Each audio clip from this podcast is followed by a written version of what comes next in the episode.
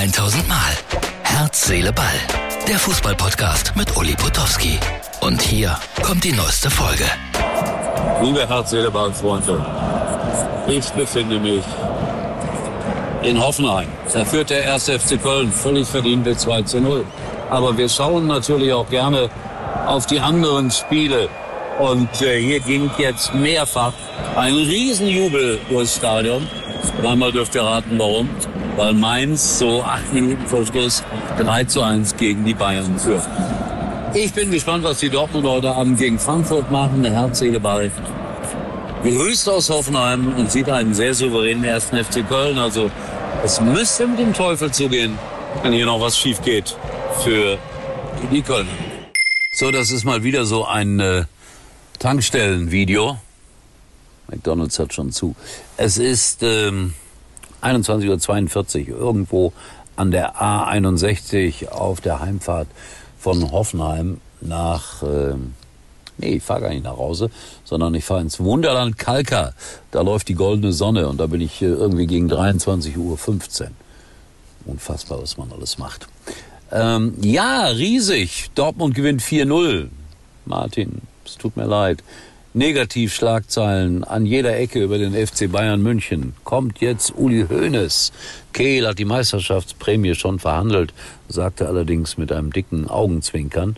Und äh, die Bayern sind in einer richtigen Krise jetzt, das kann man ja nicht anders sagen. 1 zu 3 in Mainz und Herr Tuchel wirkt definitiv ratlos. Und da kommt meine These wieder ins Spiel. Trainer überbewertet. Du kannst auch einen Trainer holen, der 5 Millionen kostet im Monat. Wenn es nicht funktioniert, funktioniert es nicht. Und es kann keiner so richtig erklären, weil Tuchel sagt ja, ich sitze jetzt schon wieder hier und bin ratlos. Hey, wenn ich das sage in meinem Job, ich bin ratlos, wenn ich im Buchverlag arbeite und will ein Buch irgendwie äh, auflegen, schmeißen sie mich raus. Und so weiter und so weiter. Also das ist schon eine dramatische Situation. Und die Dortmunder, ich habe es im Radio gehört, souverän 4-0 gegen Eintracht Frankfurt. Die Kölner haben auch verdient gewonnen in Hoffenheim. Da gibt's auch ein paar Bilder von Kindern, die Autogramme wollten oder Selfies. Autogramme will ja keiner mehr. Es war ein amüsanter Nachmittag in Hoffenheim. Aber äh, Herr Matarazzo zum Beispiel, der ja erst gar keinen Erfolg hatte, schon fast wieder auf dem Weg raus war aus dem Trainergeschäft in Hoffenheim. Dann lief es ja ganz gut, jetzt wieder die Niederlage. Auch ein Mann, mit dem es schwer ist zu sprechen. Der ist ja gelernter Mathematiker und so behandelt er dann auch so einen Volksschüler wie mich. Also das ist nicht immer, es ist einfach nur so, wie soll ich sagen, ohne jede Empathie. Ein bisschen Empathie kann man ja auch mal einem Reporter gegenüber aufbringen finde ich jedenfalls. So, aber was rede ich da? Ich muss weiter. Ich äh, fahre noch 170 Kilometer, um Gottes Willen. Und dann goldene Sonne. Und heute am Sonntag um 17 Uhr Campen, Kolpinghaus, Peterstraße.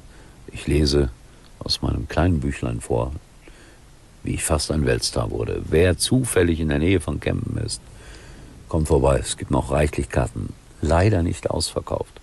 Träumt man ja davon, dass man so zwei, drei Tage vorher die Nachricht bekommt, ausverkauft. Ist nicht. Aber Donnerstag bin ich in Hamburg im äh, Hammer Weine, so heißt der Laden. Da läuft's gut. Auch noch nicht ausverkauft, aber da läuft es gut. Vielleicht muss ich mehr in Großstädten auftreten. Freunde, ich verabschiede mich. Puh, bisschen genervt, Martin auch genervt von seinen Bayern. Er hat da was geschrieben, was ich jetzt nicht zitiere. Und Tobi, mein Instagram-Fachmann, der kommt mit Mainz nicht so ganz klar. Als Lauterer möchte er gerne immer, dass ich sage, Lautern ist die Nummer eins in Rheinland-Pfalz. Nein, momentan eindeutig Mainz 05 und da habe ich großen Respekt vor. Aber ich mag auch die roten Teufel von Betzenberg. Tschüss, ich muss weiter. Das war's für heute und Uli denkt schon jetzt am Morgen. Herz, Seele, Ball. Täglich neu.